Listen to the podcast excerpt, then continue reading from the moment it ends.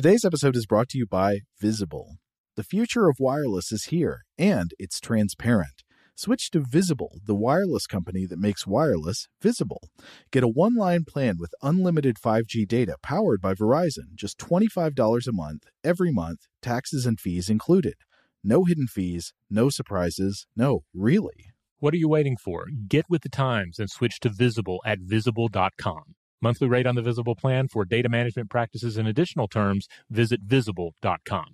When you buy Kroger brand products, you feel like you're winning. That's because they offer proven quality at lower than low prices. In fact, we guarantee that you and your family will love how Kroger brand products taste, or you get your money back. So next time you're shopping for the family, look for delicious Kroger brand products, because they'll make you all feel like you're winning. Shop now, in-store, or online. Kroger, fresh for everyone. Diamonds Direct has done it again. This month only, get ready for an offer you can't resist. Buy a natural diamond engagement ring of 1 carat plus and receive a free natural 1 carat diamond tennis bracelet valued at $2,000. That's right, a stunning diamond tennis bracelet at no extra cost. Imagine giving her the ring of her dreams and her wedding gift all at once. So hurry into Diamonds Direct. Your chance to get a free tennis bracelet will not last long. Details at DiamondsDirect.com. What if AI could help your business deliver mission-critical outcomes with speed? With IBM Consulting, your business can design, build, and scale trusted AI using Watson X, and modernize the way you work to accelerate real impact. Let's create AI that transforms your business. Learn more at ibm.com/consulting. IBM. Let's create.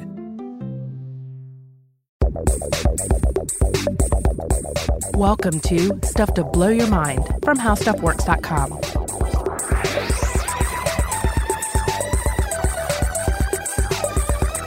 Hey, welcome to Stuff to Blow Your Mind. My name is Robert Lamb. And I'm Joe McCormick, and you are here, we're here. It's part 3 of our exploration of black holes. Now, I think this all came about, Robert, because you went to the World Science Festival and saw a great presentation on black holes. Isn't that right? Yes, it was called Darkness Visible, Shedding New Light on Black Holes.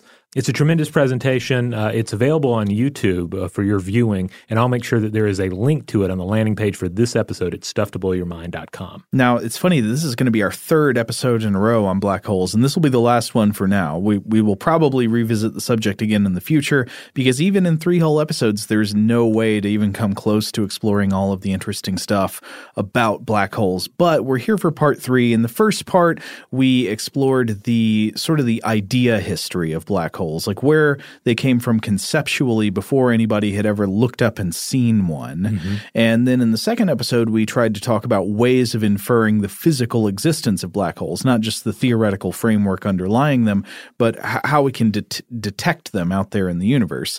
And then in today's episode, we wanted to sort of like just do a grab bag of interesting, outstanding questions about black holes or thought experiments involving what we know about black holes today.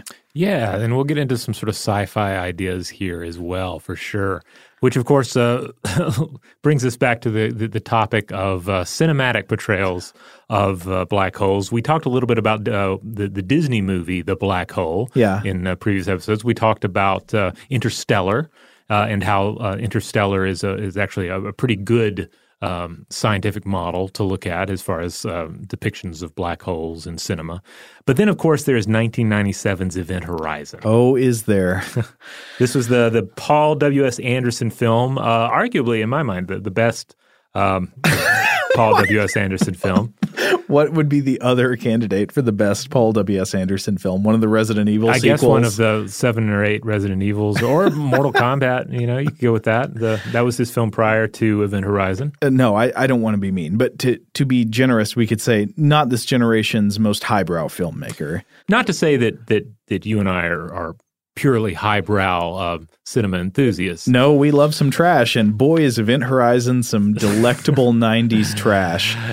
It's got funny CGI. It's got get to the chopper kind of stuff. Yeah. It's got a great cast, actually. It's got hilariously bad writing. It's solid B-movie territory. It certainly is, in that it has, for starters, it's certainly not a B-movie when it comes to the amount of money that's spent on this thing, but in terms of look, when you look at it as a whole, there are a lot of problems. Mm-hmm. When you look at some of the elements that go into making the film, there are a lot of things I like about it. Yeah. I think the ship looks really cool. This idea, the leather punk spaceship. Yeah, yeah. I mean, it looks like a cathedral. Uh-huh. I like how it incorporates some of these.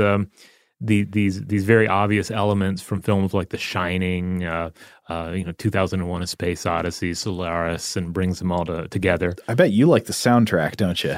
Well, I thought I was going to like the soundtrack because it'd been a long time since I've seen this, like possibly since high school. Mm-hmm. And I rewatched it before we went in to record this episode. The main thing I was remembering here was that, Orbital worked on the soundtrack. Orbital, of course, are legends of the electronic genre. For instance, their 1993 album, Orbital 2, is a classic, and I recommend everyone who's into electronic and ambient, you should check it out. They were also on the soundtrack of the Paul W.S. Anderson film, Mortal Kombat. Yes, that soundtrack was pretty awesome back in the day. But you know me, I love a good electronic score, so I went back to view Event Horizon, mm-hmm. expecting there to be a lot more orbital, a lot more electronic nuance. But the thing is, it's not just an orbital score. It's Orbital and Michael Kamen. And Michael Kamen brings the orchestral stuff into this equation, and it really felt like it was a far more traditional film score than I really wanted to hear. It's one of those beat you over the head horror scores. Yeah. You know, I hope you want some wahs. Yeah, yeah. So it did not really, please me on that level. But I like this. I like the ship. I like some of the horror elements, and the cast is so good that you can forgive a lot of things. Like when Sam Neill is your lead actor, it forgives a lot of sins, and he arguably, I would argue, plays the best possible Pinhead in this. Like it's true. He essentially becomes a Cenobite in this film. Yeah, and in doing so, he's a cut above any other cinematic Cenobite. Yeah, you could argue that Event Horizon is a very bad movie, but that it might be, in a way, the best Hellraiser sequel. Yeah, I would agree with that. Now, of course, at the heart of why are we talking about Event Horizon? As we've discussed already in these Black Hole episodes, the Event Horizon is the point at which light cannot escape the gravity of the singularity. It's the point of no return. Right. So you've got this incredibly dense core at the middle of a black hole. Say if your black hole is the remnant of a collapsed star, your star goes supernova, blasts a lot of its material out into space, and then it's got this remnant left over that's very dense. It's within what's known as its Schwarzschild radius, mm-hmm. and if it's within that radius, it will collapse upon itself in this weird process that even now we're still trying to understand most fully. It will collapse it this way that it looks like it collapses toward infinite density, and it creates this sphere around it where anything that goes inside the sphere never comes out again. It cannot overcome the force of gravity. It just becomes part of the black hole. Right. And in the film Event Horizon, the essential science-y argument that is made when Sam Neill's character is forced to explain this to the crew of a spaceship who apparently have no idea how space works. Mm-hmm.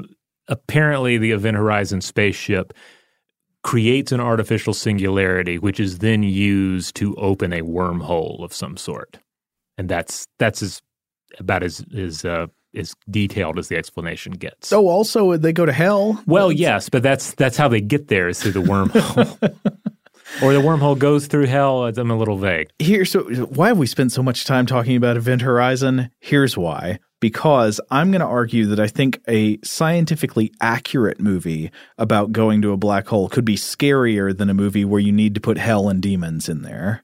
All right. Well, that can be the argument we make during the course of this episode for sure. Okay. Well, I think we should talk about what it'd be like if you want to fall into a black hole. Let's say you get a hankering. You're saying, I want to approach infinite density. Hey, it's 2018. Yeah. I totally understand that desire. I feel flabby. I feel kind of bloated. Mm-hmm. I'm going for infinite density now.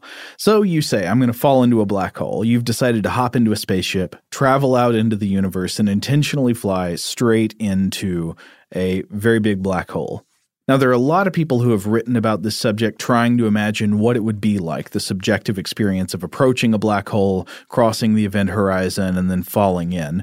I think Neil deGrasse Tyson actually has a book about it. I haven't read that book, but I've read a bunch of stuff about this.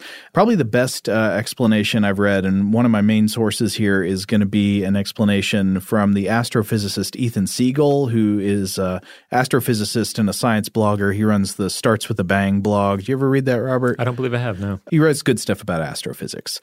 So he's got an exploration here that I think is pretty good. So he says, okay, imagine you're approaching a black hole. And if the black hole were the mass of Earth, the sphere that you'd be approaching would only be about 1 centimeter in radius, or about 2 centimeters wide. If the black hole were about the mass of the sun, the sphere would only be about 3 kilometers in radius, or about 6 kilometers wide. So the actual spheres of the event horizon that you would see are much smaller than a lot of the other things you'd encounter out in the universe. That is, unless you're coming up against one of the biggest ones, like, say, a supermassive black hole, the kinds that are at the center of galaxies. So as you approach the black hole from a kind of normal orbital distance, one of the funny things is that, first of all, you might not immediately notice anything strange about the gravity. The gravitational influence you'd feel would be a lot like approaching or orbiting a star of the same mass. And to reiterate, if a star the size of our sun were suddenly magically turned into a black hole, and by the way, this would not ever happen in point of fact because our sun is not massive enough to naturally become a black hole. Correct, yeah. But if you were to, by magic, turn it into a black hole of the same mass, Earth would simply continue orbiting. It wouldn't be immediately sucked in or anything.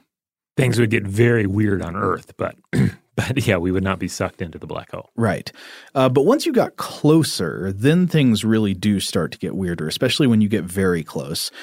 So as you approach the black hole, first of all, you would notice that as you get closer, the black hole gets bigger faster than any normal object would as you approached it. So you might have a normal sense of, okay, I'm flying towards a planet or I'm flying towards a star at a certain speed. You can have a pretty predictable rate of its expansion to take up more and more degrees of your field of view, right?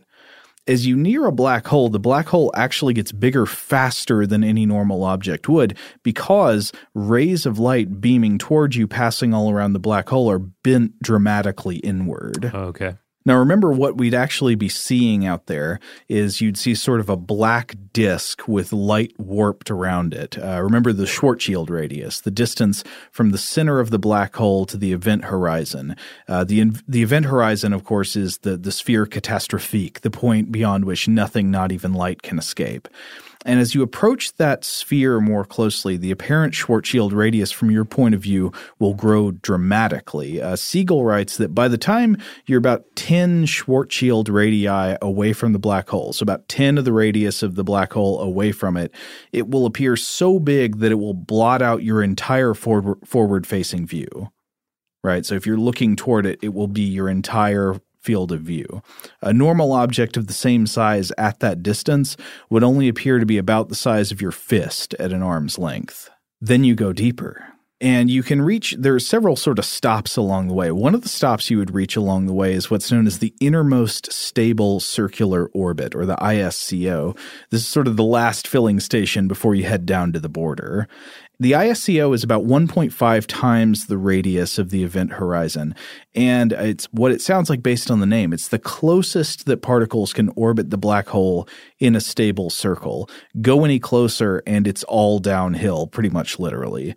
By the time you reach the ISCO, if you face a black hole, you will see nothing but black in the direction of the black hole, and the event horizon will appear to take up your whole field of view. But here's the crazy part. You keep going down past the ISCO. And of course, total blackness will still take up your entire field of view if you look toward the black hole. But here's what happens if you turn around and look away. And I'll explore this in a couple of different ways. First is scenario one. This is where you imagine it's only you falling in. It's not light or other stuff falling in with you. And this is not how it would probably really be, just to illustrate the gravitational influences involved. If you keep going toward the black hole and you turn back and look away from it as you're falling in, you will see total darkness begin to creep in from every direction as well, in the direction you came from. So you're looking backward and you will see what looks like a membrane of total darkness closing in all around. Oh, wow. And your view of the stars and the universe will shrink down to a circle in the direction opposite of the black hole. Just try to imagine that. Your whole view of the universe being bent and crushed down into a shrinking circle that's receding behind you rapidly. Well, again, it is 2018, so I can't imagine that to a certain extent.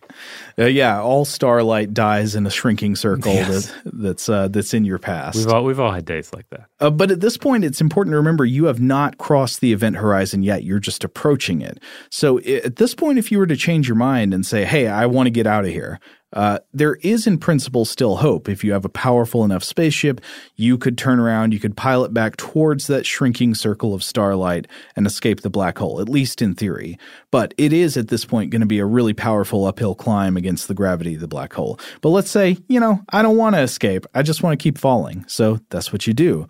Assuming you keep looking toward that shrinking circle of starlight behind you where you came from, it will eventually shrink down to a point-like light source as you near the boundary, as you near the event horizon.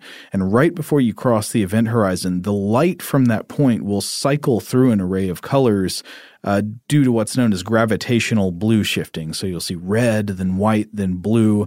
And at this point, all the low-frequency radiation in the universe, stuff like the cosmic microwave background, which is like microwaves and radio waves, not stuff that's normally visible, will shift up because of the blue shift of the electromagnetic spectrum.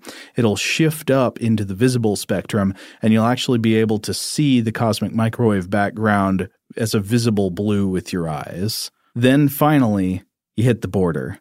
Okay, so you cross the event horizon. What do you see? In this toy scenario where light is not falling in with you, you will see nothing at all. You have entered ultimate darkness, and at this point, there is no escape no matter what. So let's say you say, oh, no, I changed my mind. After I cross the event horizon, I want to pilot my spaceship back in the direction I came from. So that should be easy, right? You just turn around and you come back in exactly the opposite direction you've been traveling. Too bad. You can't do it. If you try, you will discover, to your great surprise, that the direction that used to be the direction you came from is now downhill into the center of the black hole. And in fact, every direction you try to go in is downhill into the center of the black hole. It is the perfect pit. It is a pit in which the only direction is down. You're going into that thing no matter what. And any travel you do would only speed your travel toward the center of the thing. That's kind of mind-bending to think about. But yeah, essentially all roads lead to Rome at this point. The remaining question is, how long does it take you to get to Rome? Right. So you've crossed, you can't go back. How long do you fall before you sort of reach the center of this thing? Siegel writes that, quote, as you cross the horizon at the supermassive 4 million solar mass black hole at the galactic center, believe it or not, despite the fact that we're talking about an event horizon that might be around a light hour in diameter in our reference frame, it would only take around 20 seconds to reach the singularity once you cross the event horizon. Now, remember that first scenario was kind of a toy scenario where light is not falling in with you. That's just to see what the gravitational effects are. The physics of the effects are on display, but we created a kind of unrealistic scenario. So in reality, you would probably not be approaching and entering a black hole alone, but you'd be approaching and entering along with a huge tide of light and radiation. And this would mean that in reality, your picture of the universe would not shrink to a point behind you as you approach the black hole, but would remain a kind of warped vision of the sky following you down through the darkness after you cross the event horizon. And that light that you would see would be the light that's been sucked toward and into the event horizon with you. But as we've been talking about before, unless you just assume some kind of technological or magical form of invincibility, it's highly possible, given various factors, there are a lot of different ways that a black hole could be, but it's highly possible that you would die at pretty much every stage of the scenario we'd be describing, for several reasons, one of which is what's been classically known as spaghettification. Yes, I've certainly heard Neil deGrasse Tyson speak about this. It's one of the astrophysicist's favorite concepts. Mm-hmm. So as you approach the center of gravity of smaller classes of black holes, tidal forces would work you up good. And tidal forces occur when an object is stretched and deformed because of an imbalance of gravitational forces at different parts of the object. We've talked before about Jupiter's moon Io. You know, Io is one of the most – I think it might be the most volcanically active object in the solar system. If it's not the most, it's one of the most. It's got these volcanoes erupting. What's causing all of this heat and geologic activity inside Io? It's believed to be tidal forces of Jupiter acting on the planet. It's close enough to Jupiter that Jupiter's kind of working the planet with its gravity. And so as you're falling into a black hole, a similar kind of working would happen on you. Basically, imagine you're falling feet first into a relatively small black hole. At a certain radius from the black hole's center, you would start to notice that the force of gravity pulling your feet is a lot stronger than the force of gravity pulling your head.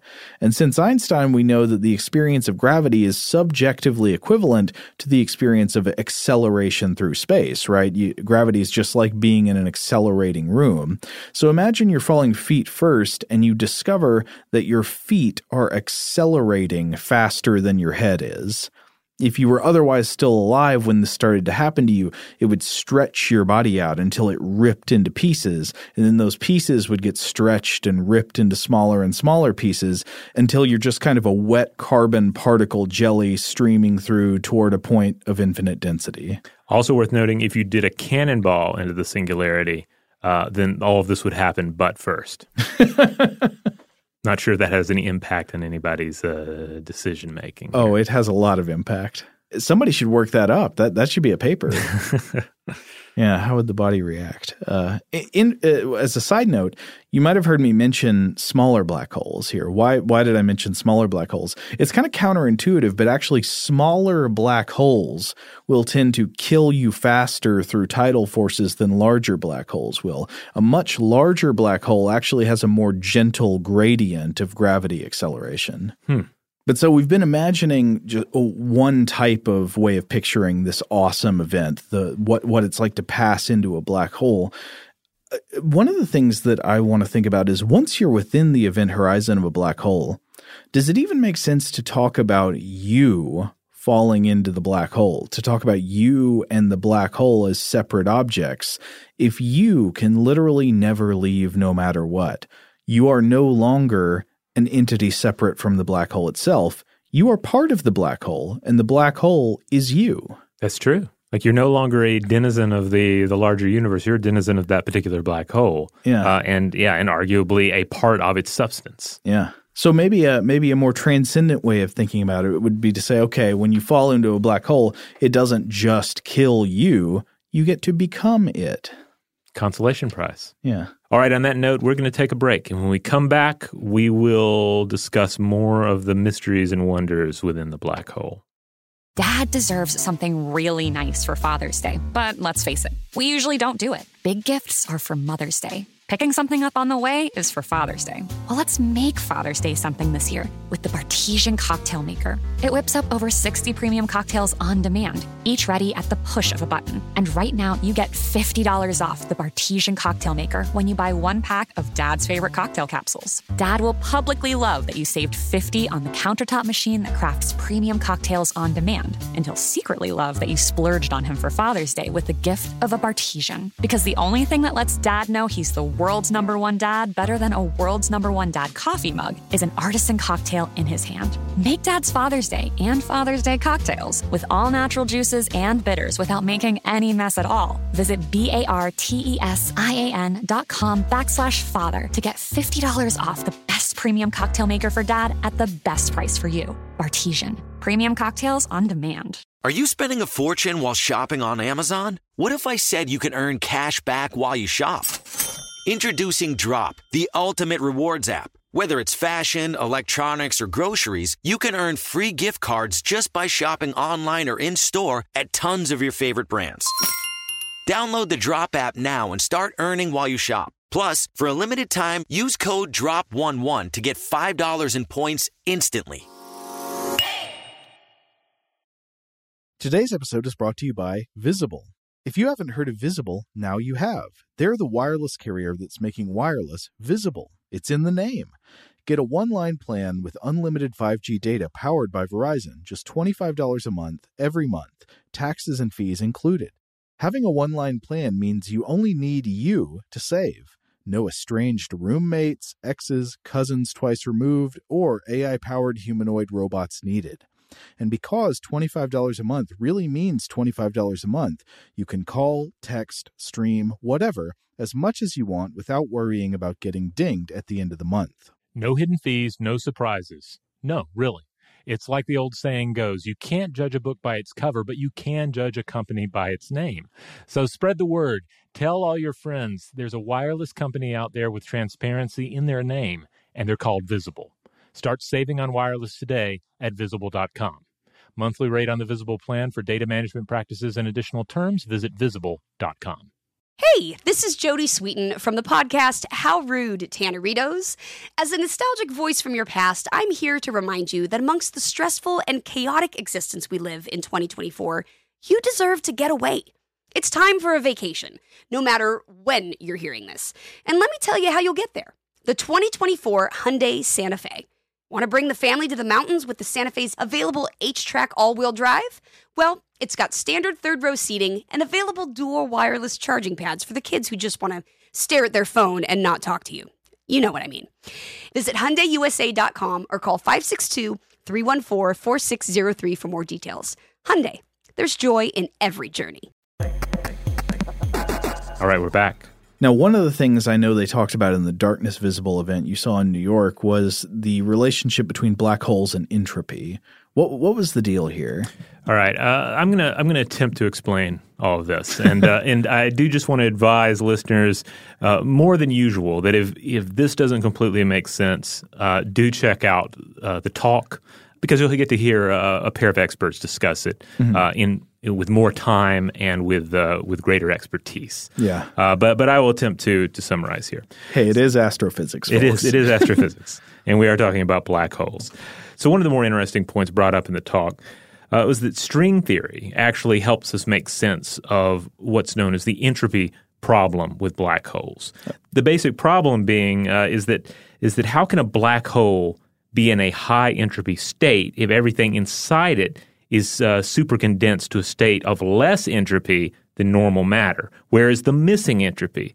And the thing is, according to string theory, you can say, well, the missing entropy can be found in the 6 microscopic spatial dimensions that exist in addition to the 3 spatial dimensions that we can observe. And yes, I realize all that kind of may have sounded to some of you like a monologue from Ghostbusters, but it does make sense. Okay, so basics on string theory. String theory is an unproven hypothetical framework in physics that goes toward explaining the more ultimate nature of our universe. We've got the standard model, and you've got particles, and you've got energy, and all that. And you're like, does something lie underneath all this? What generates it? String theory, the very basic version, is that it posits that underneath all of our model of particle physics and everything are these vibrating strings. And these strings make up space-time and particles, and they can vibrate in different ways that create different kinds of phenomena and objects in our universe. Is that kind of close approximation? Yes. And so under string theory, it's this sort of mathematical framework we haven't been able to fully test yet. But under this mathematical framework, it is believed that there are more dimensions than just the 3 space dimensions and the 1 time dimension that we observe. Right, and they're necessary for string theory to work. Right. This basically emerges from the math. And one of the things that Brian Greene pointed out in the World Science Festival talk is that for a long time, this was kind of not really a dirty secret of string theory, but it was one of those things that was necessary by the math, but it wasn't something that necessarily they were putting out there first, like right. Saying – headline, 6 additional spatial dimensions. Yeah. It was more like we have this this attempt to understand the universe and, oh, by the way, six-dimensional spatial dimensions. And we should mention that Brian Greene is a big fan of string theory. Oh, He's been working on string theory for years, but not everybody in the physics community is. Right. String theory has plenty of critics, people who say, you know, this isn't even science, it's not testable yet, so how could you, you know. But the people who work on it say, well, we're trying to create a theoretical framework, and maybe sometime in the future we could do tests to try to confirm it or disconfirm it. Yes. Now, the other side of this, of course, is the entropy we're talking about. Yeah. So the second law of thermodynamics states that in a natural thermodynamic process, the sum of the entropies of the interacting thermodynamic systems increases.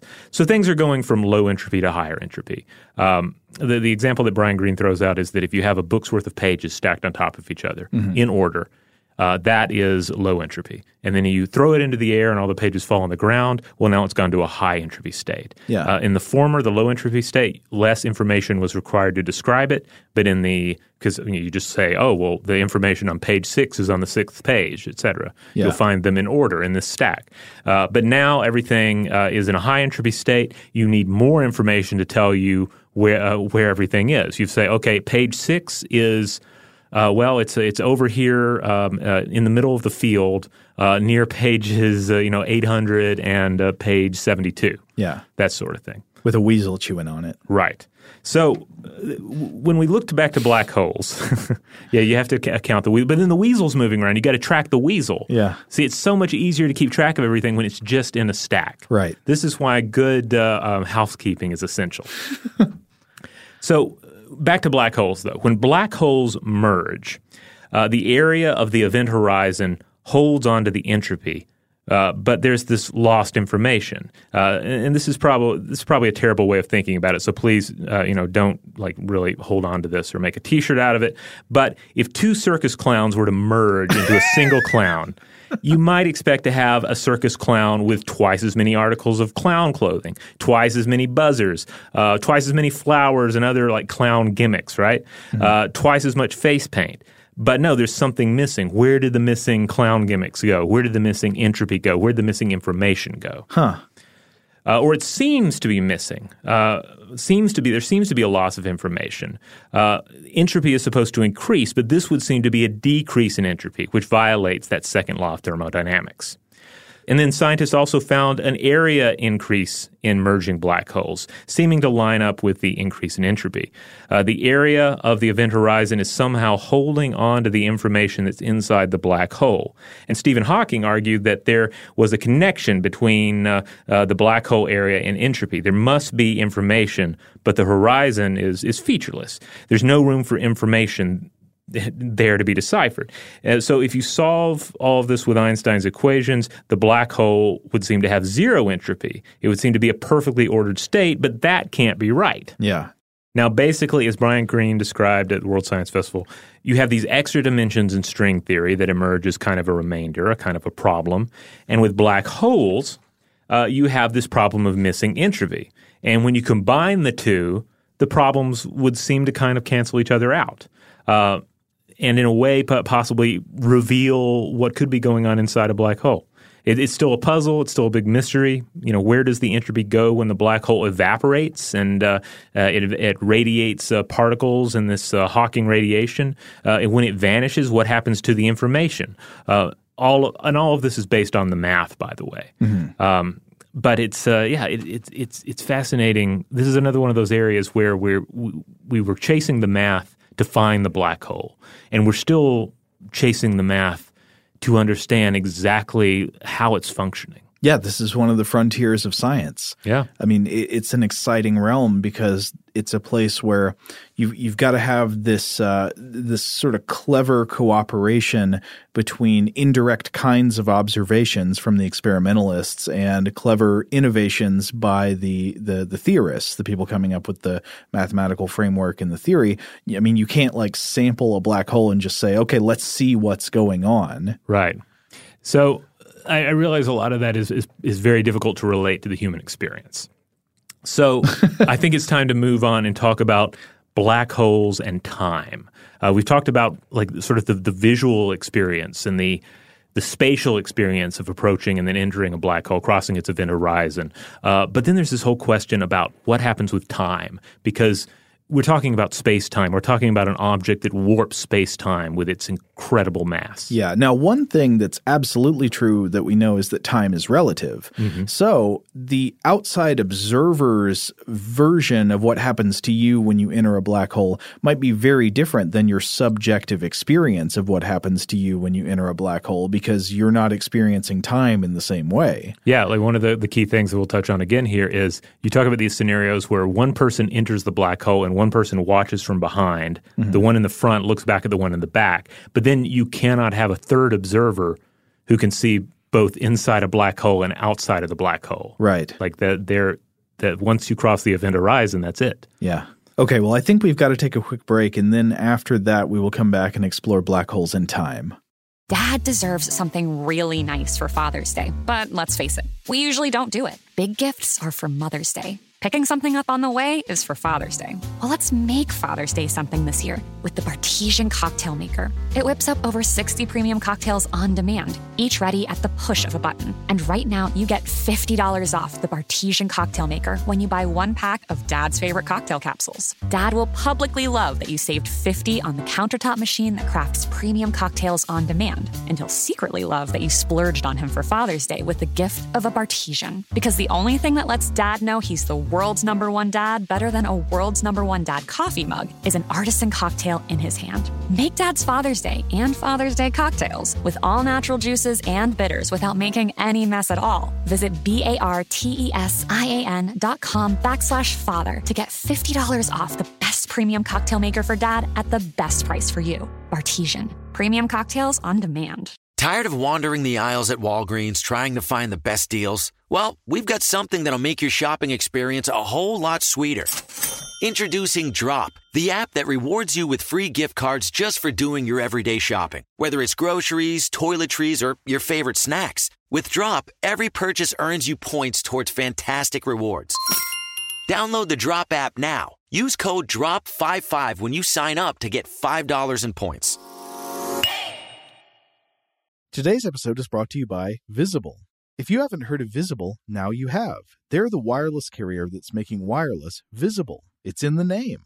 Get a one-line plan with unlimited 5G data powered by Verizon, just $25 a month, every month, taxes and fees included. Having a one-line plan means you only need you to save. No estranged roommates, exes, cousins twice removed, or AI-powered humanoid robots needed. And because $25 a month really means $25 a month, you can call, text, stream, whatever, as much as you want without worrying about getting dinged at the end of the month. No hidden fees, no surprises. No, really. It's like the old saying goes, you can't judge a book by its cover, but you can judge a company by its name. So spread the word. Tell all your friends there's a wireless company out there with transparency in their name, and they're called Visible. Start saving on wireless today at Visible.com. Monthly rate on the Visible plan for data management practices and additional terms, visit Visible.com. Hey, this is Jody Sweetin from the podcast How Rude, Tanneritos. As a nostalgic voice from your past, I'm here to remind you that amongst the stressful and chaotic existence we live in 2024, you deserve to get away. It's time for a vacation, no matter when you're hearing this. And let me tell you how you'll get there. The 2024 Hyundai Santa Fe. Want to bring the family to the mountains with the Santa Fe's available H-Track all-wheel drive? Well, it's got standard third-row seating and available dual wireless charging pads for the kids who just want to stare at their phone and not talk to you. You know what I mean. Visit HyundaiUSA.com or call 562-314-4603 for more details. Hyundai, there's joy in every journey. All right, we're back. So key in all of this is a phenomenon called time dilation, which we've discussed in the show before. This is the idea that time passes more slowly the closer you approach the speed of light, which, of course, is an unbreakable cosmic speed limit. Now, one thing we need to say there, though, is that what that means when you say is, let's say you get in a spaceship and you approach the speed of light, mm-hmm. is that time passes more slowly relative to other observers for you. It doesn't necessarily mean that you would feel like you're living in slow motion. In fact, what it means is that you are living in normal time, But say if you get in a spaceship, travel at the speed of light, or not at the speed of light, close to the speed of light, and come back, even though it felt like time was passing normally for you, you might get back to Earth and then realize a lot of time has passed on Earth where it seemed like much less time had passed for you. Right. And this is one of those things you could say is true on Earth as it is in heaven, because the hands of a clock in a speeding train are going to move ever so slightly slower than those in a stationary clock. Uh-huh. The difference would not be humanly noticeable, but when the train pulled back around to the station, the two clocks would be off by billionths of a second. If such a train could attain 99.999% light speed, only 1 year would pass on board for every 223 years back at the train station. Even though for the passengers, it would feel like time was moving normally. Right. This would all be a matter of like comparing notes and like looking at stopwatches when you return, that sort of thing. But speed isn't the only factor that affects time. On a much smaller scale, mass also influences time. So time slows down the closer you are to the center of a massive object. This is something that was explored to great effect in the movie Interstellar, which we mentioned earlier. You get really close to this supermassive black hole, and you're going to have some real problems syncing up with your person way back in the space station. Yeah, indeed. And you know, based on this, we know that there are places in the universe where time speeds up and places where it slows down. Time, as it's often pointed out, runs a little bit faster in space than it does down on Earth. A clock aboard an orbiting satellite experiences time dilation due to both the speed of its orbit and its greater distance from the center of Earth's gravity. And we actually do have to make adjustments for this, like for GPS satellites. They need we need to occasionally adjust timekeeping between GPS satellites and what's going on Earth. So that's the real world version of this, like the accessible version of this that actually impacts life on Earth.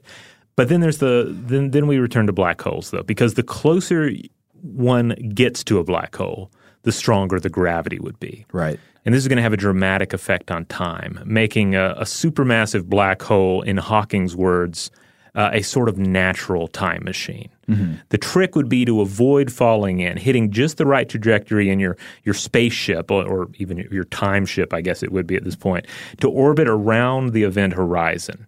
High speed would keep you stable, but time would slow down by half. So you could take, say, a 5-year journey to travel 10 years into the future. That might not seem like a lot, but it's ultimately the best the universe offers as far as time travel goes, without getting into the paradox-producing, feedback loop-destroying aspects of wormholes. Right. Now, this would only be travel into the future. Correct. I think as we've discussed before, when people ask, is time travel possible, the answer to the question seems to me, travel into the past, absolutely not. Travel into the future is not only possible, it is known to be real. Yeah. It gets into this weird scenario where someone could say, hey, you want to get to, let's see, it's 2018 now. You want to get to the year 2028? Yes. All right. Well, how many years do you want to take to get there? Do you want to take the standard 10 or do you want to take 5?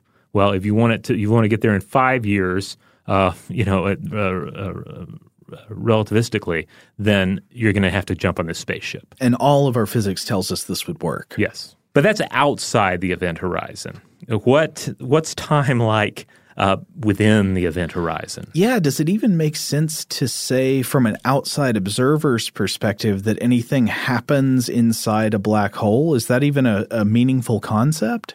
I mean, it certainly gets into an area where these are all decent questions, you know, because you can do this with a sort of physics breakdown, but then ultimately, what does it mean to be within the event horizon? Yeah. By the way, I meant that not to say that nothing happens. It was just I don't actually know the answer to that question. Well, I looked into this, and I was reading an article on Ask an Astronomer by Harvard physics graduate student Sarah Slater, and she had this fascinating nugget. She shared that, quote, everyone inside the event horizon is a psychic. Whoa, explain that. Okay, so she points out that outside of the event horizon, there are two criteria for remembering something.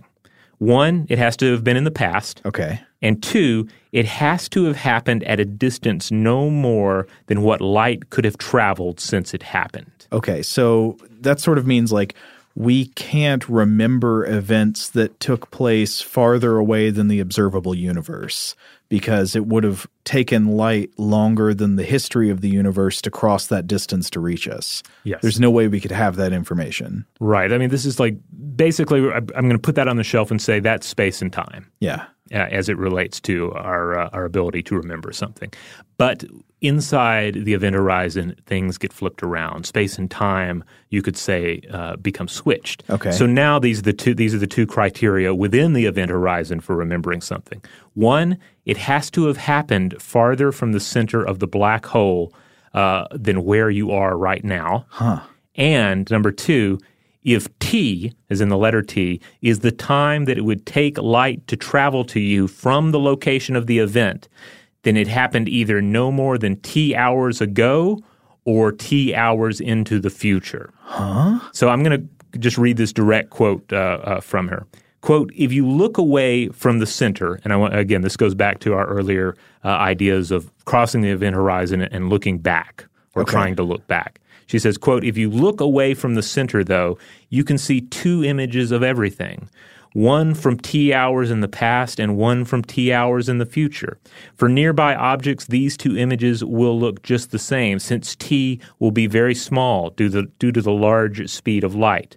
For faraway objects, though, they could be completely different. So you could see the past beginning of something and its future end at the same time. Space-time is twisted. Wow. And then there's this. If you were to enter a black hole, theoretically speaking, an outside observer might watch you crash and burn on the event horizon, destroyed by all that Hawking radiation, all of your information spread out across the face of the dark sphere, because, again, the information can't be lost. But your experience would be one of free fall for the rest of your life.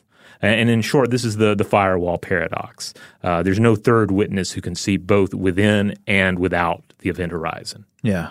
And to me, that's all just mind-blowing to try and contemplate. Yeah, I feel like I'm still trying to understand it. I mean, it drives home the way that black holes are kind of – they're great because they are a reality that brings to life all of these impossible relativity experiments that people try to use to explain how weird space-time really is. Mm-hmm. One of the things we talked about in the last episode is, you know, if you were to just go based on your intuitions, you'd probably think, well, space and time are fixed and the speed of light can be moved all around. But in fact, it's exactly the opposite. Speed of light is fixed. The speed of light in a vacuum is fixed, and space and time can be stretched all around. Yeah. And you can't really internalize that, but people try to come up with all these impossible scenarios to illustrate the principle. At the black hole, you don't have to come up with scenarios. This just apparently is what black holes do. Now, at this point in the podcast, as we're beginning to wind down here,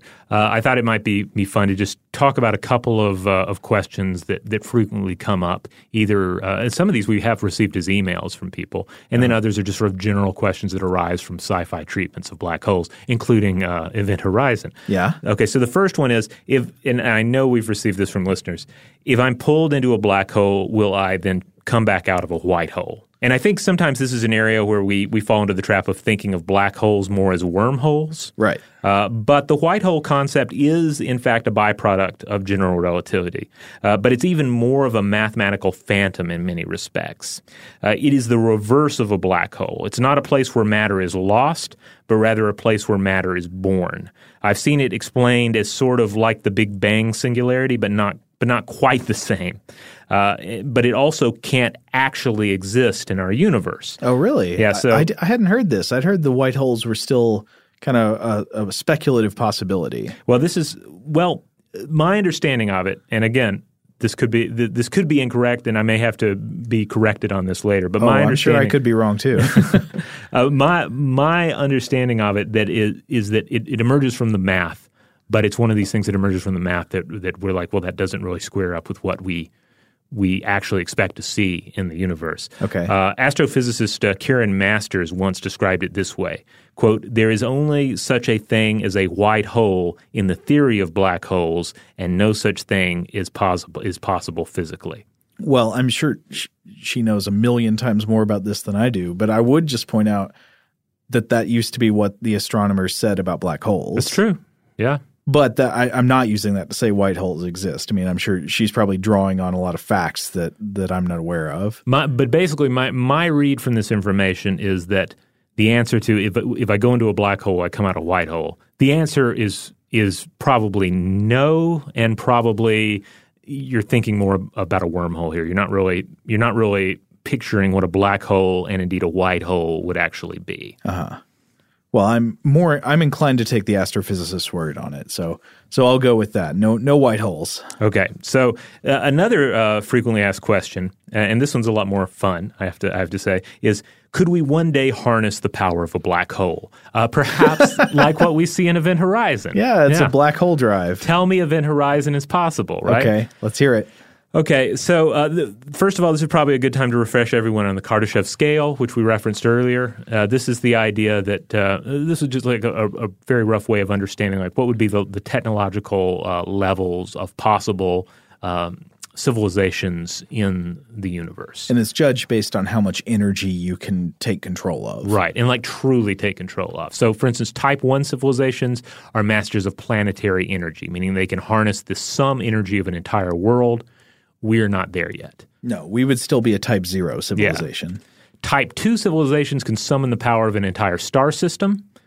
And those would be, I mean, these would be godlike entities if we were to encounter them. If I remember correctly, like the aliens we encounter in 2001 A Space Odyssey are probably type 2. Yeah, so they, Dyson spheres would be an example here. So if you create a structure that can harness and make usable all of the radiation coming off of a star. Mm-hmm. And then type 3 civilizations command energy on a galactic scale. And that would... I can't even picture that. Yeah, that's godlike to a level that it's, I think it's difficult for us to even summon. Yeah, it's difficult for me to even imagine that as well. It would do, because type 2 civilizations would appear as gods. Type 3, I don't know. We don't even know they're there. They could be all in the room with us, and who are we to even notice them? So anyway, harvesting the power of a black hole sounds exactly like the type of thing a type 2 civilization would be into.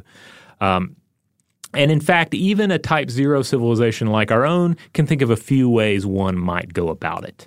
So remember that Hawking radiation that we've mentioned already that's emitted by a black hole. Well, why not harvest that? Yeah, just turn it into a nuclear reactor. Well, in 1983, physicists George Unruh and Robert Wald suggested that one could essentially lower a bucket toward the event horizon, collect this radiation, and then draw it back out. Now, if you let the bucket go through the event horizon, you would not be able to get it back. Right, yeah. There's no – the light cannot escape, and certainly a type 2 Kardashev bucket would not be able to escape. Right, that would be like the black hole's like the neighbor who, your Frisbee goes in their yard. That's my bucket now. Now, there's some problems with this, though, because the tension of the rope here is an issue. Adam Brown of the Princeton Center for Theoretical Science countered that the rope descending toward such high gravity would only be able to support its own mass, not the additional mass of this mined Hawking radiation. Plus, as you know, it also needs to be able to withstand the crazy heat of Hawking radiation, as with the bucket. Now, in 1994, Albion Lawrence and Emil Martinique of the University of Chicago proposed that we could instead dip strings into the black hole and Hawking radiation would climb up out on its own.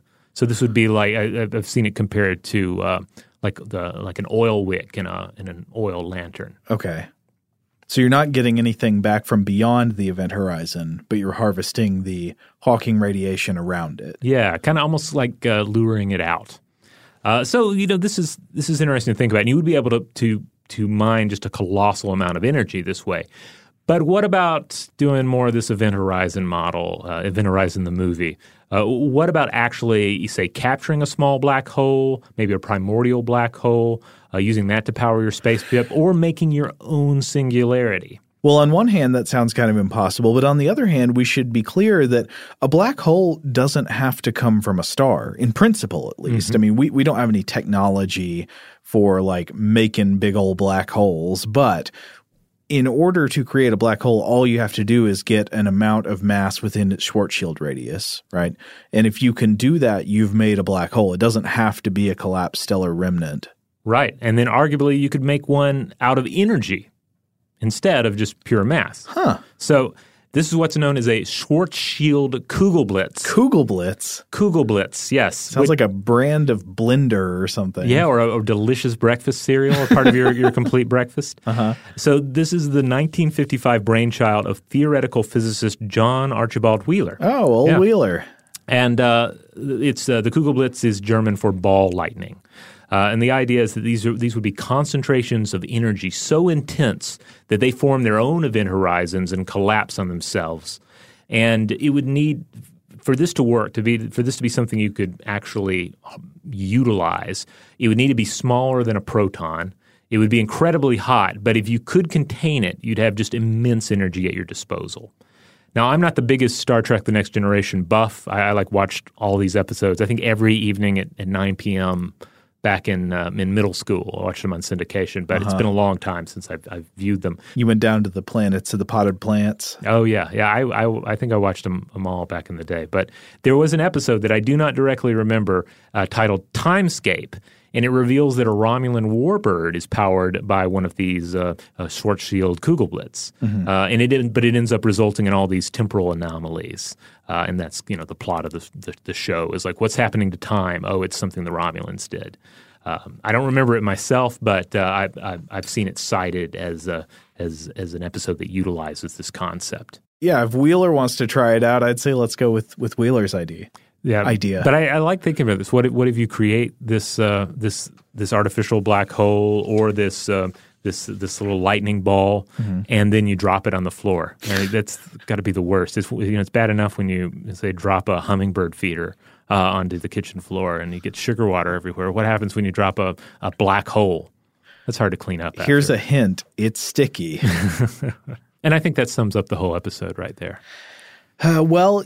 You know, I would say that there's all kinds of other black hole stuff we didn't even get to. So maybe we can come back again in the future. I just figured 3 episodes in a row, that's a lot. We probably shouldn't push it to 4 this week. I think so. We have to move on to other topics and then we can return later. Because as we've already touched on, the exploration of black holes is ongoing. It is far from a closed book. Yeah, we're learning new stuff about black holes this year, especially with, say, the research into Sagittarius A star in the middle of our galaxy going on just this year. Yeah, so hey, maybe at the end of 2018 we can come back and we can discuss what we know now about singularities that we did not know just a year earlier. One of the most interesting things mentioned in that World Science Festival event that we keep referring to is the idea that observations of black holes that are just now coming online, like what we're finally learning about Sagittarius A star, in fact seems to be, though this could change, but it at least seems in initial observations to be challenging some of the findings of general relativity. Yeah. So what do you do with that? What happens when you do an experiment? You think it's a well-designed experiment, but then it disagrees with Einstein. Well, it's I mean, as they discussed in that talk, it's like you first of all, you might question, well, what are my results actually saying? But then you may be reaching the point where you're having to move beyond these theories and work with new theories. So as we learn more about black holes, we're not just learning more about this arguably kind of abstract-seeming thing that has no direct influence over our lives here on Earth, mm-hmm. but they have the ability to change our understanding of the cosmos itself. I mean, wouldn't it be a fascinating thing if we were alive to see a new, better theory of gravity emerge? Yeah, it would. It would change everything. It's kind of like when they made another Blade Runner movie, except even more ground-shaking, you know? Like you grow up thinking you're only going to ever have that one, and then they go and make another one.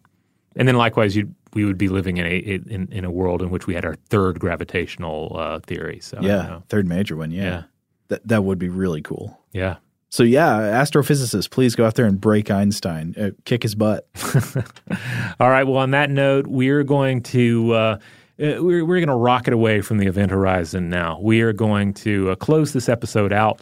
As always, we urge you to check out StuffToBlowYourMind.com. That's the mothership. That's where you'll find all the podcast episodes. You'll find videos and blog posts there as well. Also links out to our various social media accounts, all at StuffToBlowYourMind.com. And if you want to help support the show, go to wherever you obtained the podcast and rate and review us. Leave us a nice review. Give us all the stars you can, and that will help support the show. Huge thanks, as always, to our excellent audio producers, Alex Williams and Tari Harrison. If you would like to get in touch with us to let us know feedback on this episode or any other, or to say where you listen to the show from, or to suggest a topic for a future episode, whatever it is, you can get in touch with us directly by email at blowthemind@howstuffworks.com.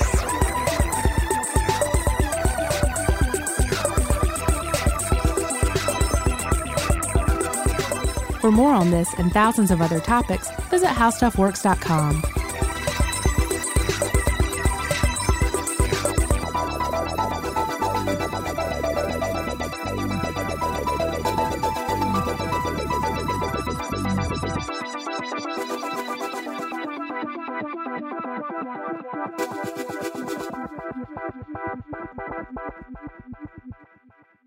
Tired of routine Walgreens trips? Get rewarded for shopping with Drop. With Drop, you can earn free gift cards on groceries, gas, and more. Download Drop now and use code DROP55 to get $5 in points. Join Drop today.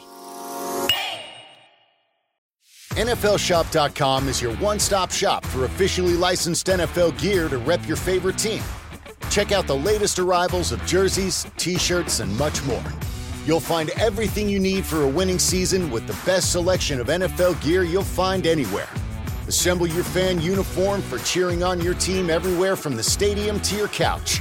Shop an unbeatable selection of gear to showcase your team pride and style. To shop now, go to NFLShop.com. Your new home journey starts at Fisher Homes, where everything is red, white, and new. Explore exclusive summer savings and start your journey by selecting your ideal home site and your dream community. Choose from a variety of expertly designed floor plans and bring your style to life at the Lifestyle Design Center. Are you looking for a quick move-in ready home instead? Fisher Homes has options for those, too. Fill out a form to connect with a new home advisor at fisherhomes.com to get started today before the sun sets on summer savings. You wouldn't expect to hear that we're America's third best city for beer like this one.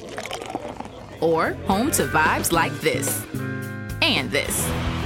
It might surprise you that we're top 10 for immersive art that's like, whoa. And, not to mention, we have one of the top zoos in the country. So can a city with the country's best pro soccer team, ranking as a top culinary destination in the world, be in your own backyard? Yes, Columbus. Plan your summer at experiencecolumbus.com/summer.